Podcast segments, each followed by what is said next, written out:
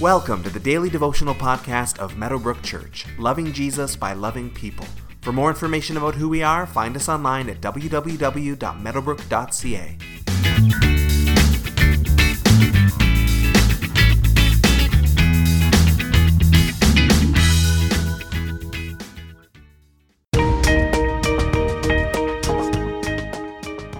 Whether it's a work colleague who recently left a job, or a household where a mom is down sick, or a government position awaiting an appointment, losing a member of the team leaves an open spot that usually needs to be filled. The work can't be done to its fullest, and the team is not all that it could be until that spot gets filled up.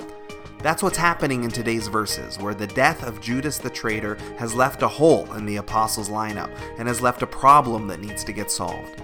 Acts chapter 1 verses 15 through 26 says, In those days Peter stood up among the believers, a group numbering about 120, and said, Brothers and sisters, the scripture had to be fulfilled in which the Holy Spirit spoke long ago through David concerning Judas, who served as a guide for those who arrested Jesus. He was one of our number and shared in our ministry. With the payment he received for his wickedness, Judas bought a field. There he fell headlong, his body burst open, and all his intestines spilled out. Everyone in Jerusalem heard about this, and so they called the field in their language Akeldama, that is, field of blood. For, said Peter, it is written in the book of Psalms, May his place be deserted, let there be no one to dwell in it, and may another take his place of leadership. Therefore, it is necessary to choose one of the men who have been with us the whole time the Lord Jesus was living among us, beginning from John's baptism to the time when Jesus was taken up from us. For one of these must become a witness with us of his resurrection. So they nominated two men, Joseph, called Barsabbas, also known as Justus, and Matthias. Then they prayed, Lord, you know everyone's heart. Show us which of these two you have chosen to take over this apostolic ministry, which Judas left to go where he belongs. Then they cast lots, and the lot fell to Matthias, so he was added to the eleven apostles. So the apostles here are recognizing the gap that Judas has left and how it needs to be addressed before anything else can happen.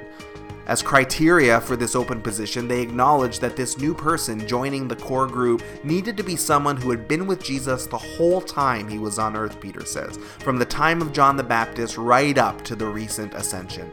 They obviously felt strongly that the original core leaders of this new Jesus movement needed to be those who knew Jesus personally, who had personally witnessed his resurrection and his ascension, those who could give personal, reliable testimony as to who Jesus was, what he taught, what he did, and that he was in fact still alive.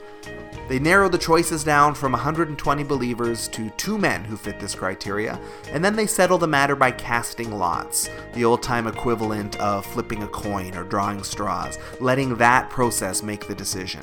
Casting lots was a biblical practice well used in the Old Testament as a means of discernment.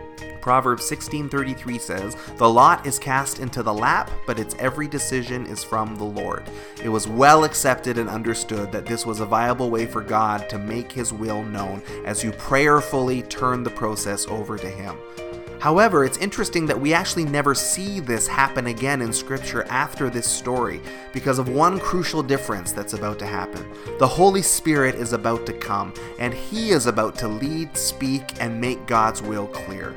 We don't need to rely on mechanical ways to guess at God's will anymore. God Himself has come to us, has filled us, and He leads us in the way that we should go. Today, take some time to pray into God's will for your life, that it would be as clear for you as a flipped coin would be. Pray for that level of clarity and that level of direction, asking Him to direct you where you should be going as you trust Him with your life.